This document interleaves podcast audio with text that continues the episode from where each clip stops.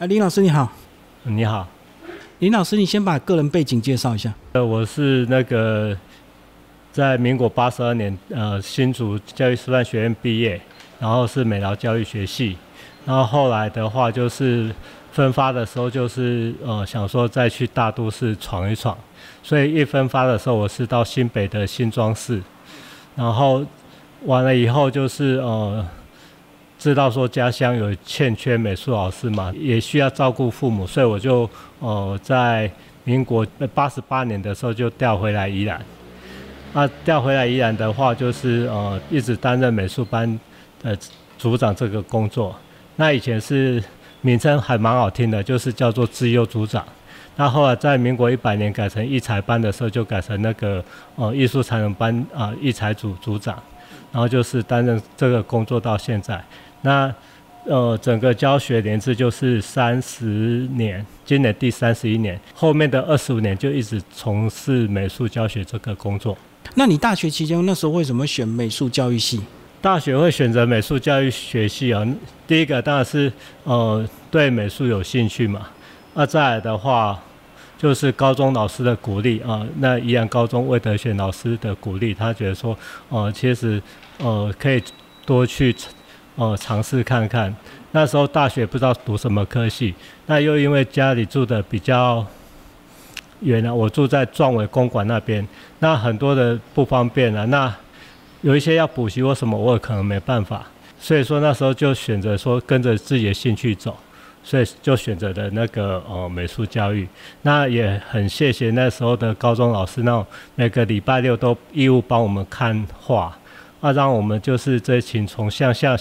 来的孩子有机会去那个呃美术教育学习去就读这样，所以等于你从高中就开始准备，高一进去就开始准备画画，嘿，那就是那时候没有周休嘛，所以说礼拜六下午就是留在老师的家里画画这样。好，那接下来就来讲你这个担任美术老师，一开始是在北部的学校，哎，一开始是在新庄，哎，新庄五股工业区里面的一个呃新化国小。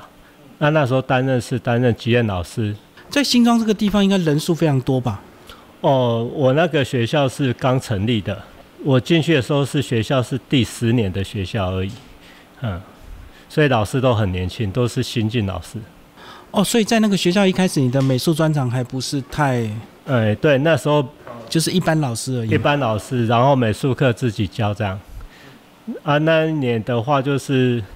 呃，有啊，也也算是还不错，就是一些美术比赛的成绩都还可以啊。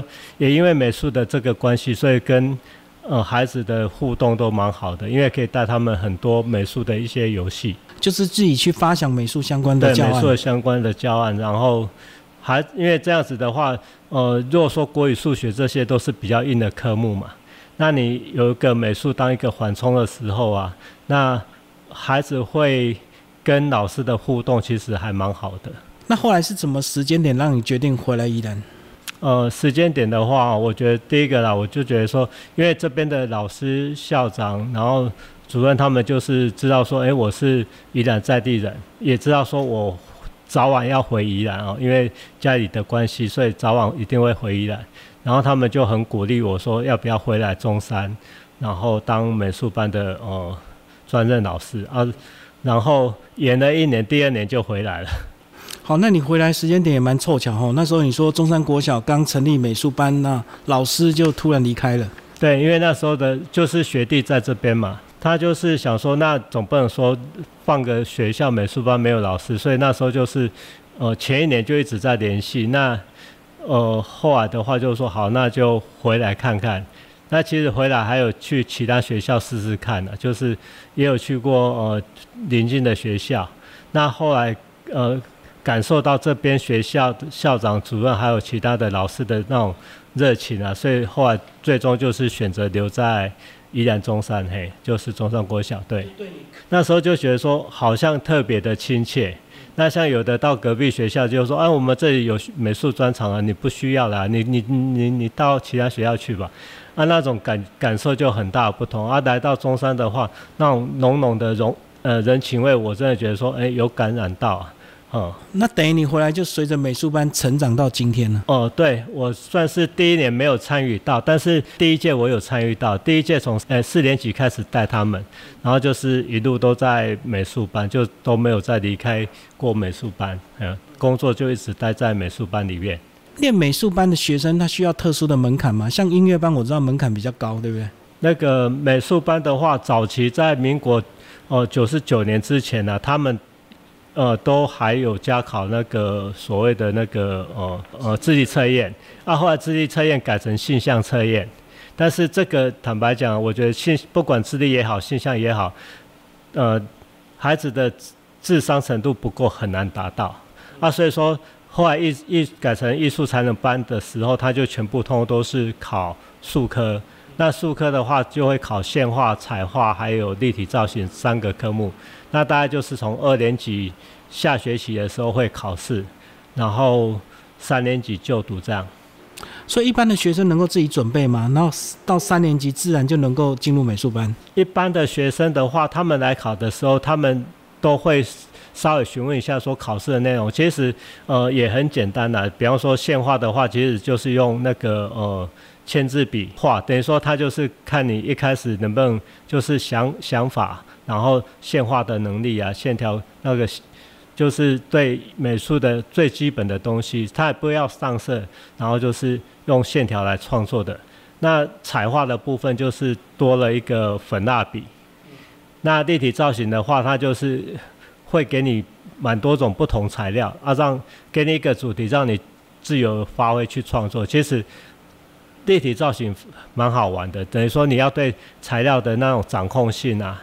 他们可以小二的学生其实有很多，他可以设计的很好。比方说，他有一些吸管啊，包括剪啊、折啊，或者是组装啊，其实呃稍微跟孩子引导一下，孩子就可以做得很 OK。一开始学生参与度怎么样？就是想考的人多吗？呃，想考的人的话，我这样讲会比较客观一点。就是外校跟本校的话，它大概是外校占的三分之二，本校大概三分之一。那现在逐渐就因为少子化的关系嘛，那每个学校的学生很怕流失，慢慢的就变成说本校学生居多。因为大家知道美术班以后，他们就会很多会迁户籍啊，或者是提早进来中山国小就读。哦，所以这样讲，美术班还是对一些喜欢美术的家长是有吸引力的，所以他会特别来这边念。对，应该可以这么讲，就是对美术有兴趣的那。很多家长他会特别转学，甚至到了像现在的话，就会一直在询问说怎么去考试。那有一些甚至会吸引到台北地区的学生回来报考都有。那美术班的这个家长，他们本身是艺术领域的工作多吗？这个比例上，比例上算是少数，但是他们都对美术有兴趣。因为有时候我们会办理一些亲子活动，家长的参与度都很高。然后你看到这些父母在做的，你就可以感受到说他们对美术是充满着兴趣的，因为他们那手做出来的东西其实是蛮让人惊艳的。哦，家长有兴趣，希望小孩完成他儿时的梦想，帮他念美术。我觉得应该可以这么讲，就是有很多孩子他们的就是。读了美术啊，都是父嗯妈妈叫我来的，或爸爸叫我来的。哦，一开始他也不太确定自己的兴趣。哎，嗯，啊，这样子等于你这样走了二十几年了，那应该蛮多阶段的，整个美术班成长。整个美术班的话，其实就是从早期嘛，哦，早期那个没有教室啊，跑班，然后最后有教室，但是是在围楼的教室。我那个一地震的话，是整排的窗户会掉下来的那种。那后来窗户。呃，就是全部用木板钉啊，就不用玻璃，因为太危险了。啊，那个历经了一两年，然后慢慢的走到现在，有属于自己的整栋大楼的话，我觉得这个是真的蛮感谢学校的重视啊，让美术班它的使用空间都是很足够的。那你觉得会不会因为美术成绩的一个这个明显，自然资源就越来越多，不管是经费上或者是各方面的资源？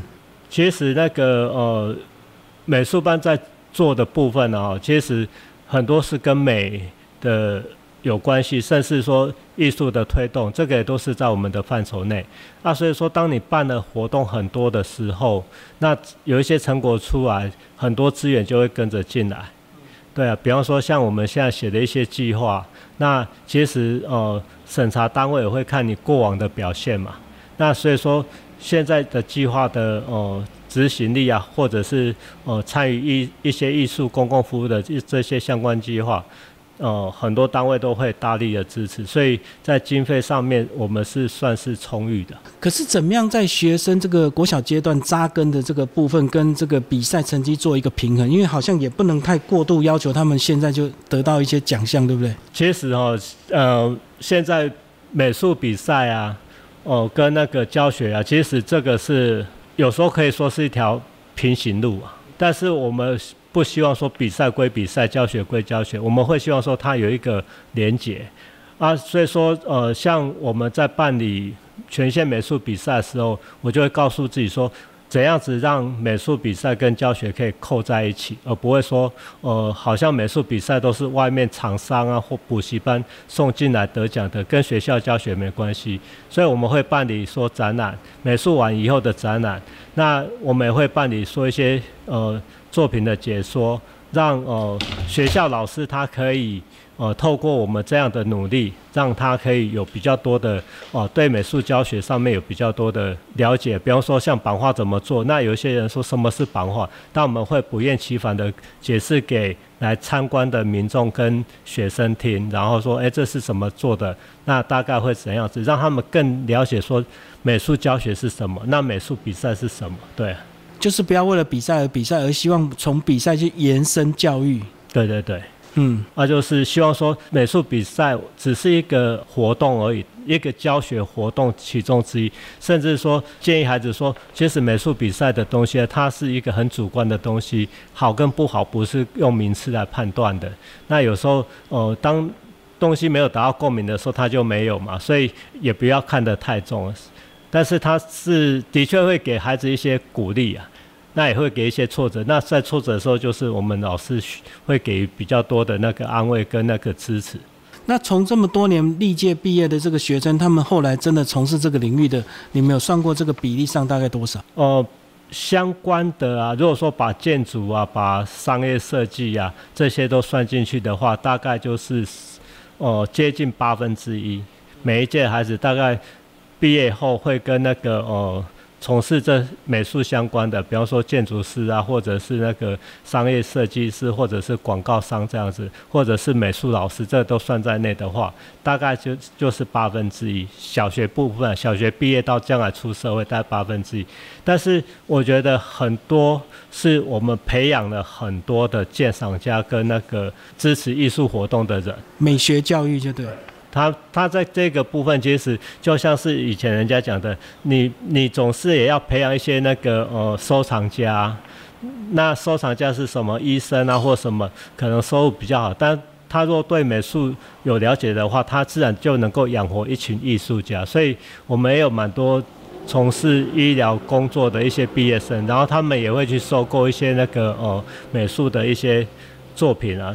然后我觉得说这是一个呃循环，呃就是像食物链一样，就是需要说做一个搭配啊。所以我们有蛮多孩子，他毕业后他可能就是从事是艺术行政工作，也也有好几个，就是可能本身不大画，但是他对这一方面了解，所以他可能是在一些艺术工作室里面做一些那个呃设计的，或者是呃活动企划的部分。不行政的哈。嗯，所以整体来讲，美术教育对他们未来人生还是有一定的这个帮助。哦，我觉得哦，一定会有帮助，包括他的生活。我举一个简单的例子好了哈，比方说像我女儿，她也是美术系国中美术班毕业，然后她到了高中的时候，她就参加那个日本的一个交流团。那我说你为什么会被甄选上？然后她说，因为我画的卡片，老师跟对方都很喜欢，所以我就变成了一个呃交流团的团员。那他现在在大学里边从事呃，就是呃担任学生嘛。那因为他美术的关系啊，他就呃有很多的呃发挥可以去用。那包括说他现在打工的家教啊，他就说：哎，你认真的话，我就画一个小卡片给你。然后那个孩子的数学从五十几分，现在就变成到八十几分，然后他说我要收集老师画给我的卡片，所以我觉得也是蛮有帮助的。意外变成他的才能就对。对对对，嗯，好，那我们讲这个传统的美术教育，过去都是手工画嘛。那因为科技的进步，你们在课程上是不是也有导入一些新科技的应用？这个大概在十年前，我们开始就有在重视数位艺术这个区块，所以呃，像早期的用那个绘图板，那现在慢慢的就是用平板在取代。那呃，也从那个静态的那个图的，然后变成说那个影片的编修，那包括说现在在做的动画都有。对，但是动画就是很简单的，可能有一些是停格动画，有一些是做的是那个。类似 Flash 的那种呃电脑动画的部分，那其实现在的话也在慢慢想要接触到说 AI 的部分，对。哦，就是让他在国小阶段多方面的尝试跟学习，对，能够帮助未来他国中、高中的选择。这样，你最后把我们这个中山国小的这个校长刘校长也介绍一下好不好？因为你们也共事非常多年，对不对？其实真的是蛮感谢他的，比方说像我们。来的陶艺老师，我们可以短短两年就有陶艺设备。那其实史正校长他总会询问我们说：“哎，你们需要什么？需要校长去支持你们什么？”那我们需求提出来以后，就会想尽办法去筹到钱，让老师在教学上面无后顾之忧。那再来的话，就是老师上面的支持啊，他会觉得说：“呃，在师资的安排，他会给我们最妥善的呃协助啊。当我们需要怎样类别的老师？”啊，校长就会全力的支持啊。比方说，现在我们需要一个美术老师，那下学年可能就会开一个正式的美术缺老师出来，因为现在我们还缺一个嘛。那校长就就会觉得说，那那他尽量的去想办法，让你们可以补齐这样的师资。那不管从经费、师资，或者是平常活动的关心，我觉得真的就很投入啊。那真的蛮感谢我们的校长，对。不过美术班他们对一般的这个学业还是不会太那个脱钩嘛，对不对？还是有一定的比例啊。我们在学业上面的表现应该都算是在同年段是在前面，毕竟他有筛选过嘛。那再来的话，我觉得说，嗯，不会演的啊，就是呃，像这样的班级家长的设计背景应该都还算可以。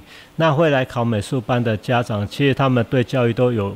一定的重视程度，所以所以我觉得还蛮好的，就是呃在亲师生的配合，我觉得都蛮不错的。所以像整体的这个成效的呈现，是不是这个中山国小美术班是宜兰县美术班的首选，还是唯一一个？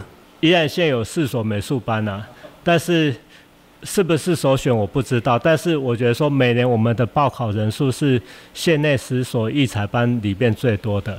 哦，我们不用说担心招不到人，那我们要做到很战战兢兢，把考试的东西弄到很公平，因为怕家长有任何的意见，因为录取率大概百分之四十几，不到五成，对。所以报考人数多就要更公开透明，就对。对，我们是很公开，所以校内同仁的小孩没考上的很多。哦，我绝对不能靠关系。对我们就是没有所谓的关系啊。那其实我们评分考试都很公开，然后全程录影，就是可以很经得起大家的考验。所以你这样应该很庆幸当年决定回来宜兰，回来接这个中山国小这个美术相关职务，才能一路走到今天二十几年。其实回来的时候蛮忐忑的，但是说在现在的话，我会觉得说，呃，像一个小学校，可以让我呃。自由发挥，但是我不需要像承担校长、主任这种呃辛苦，因为我上面还有人，遇到困难交给他们就好，所以我只要全力的去呃实现我想要的美术班的梦想就好。嗯，好，谢谢我们林老师，谢谢，谢谢。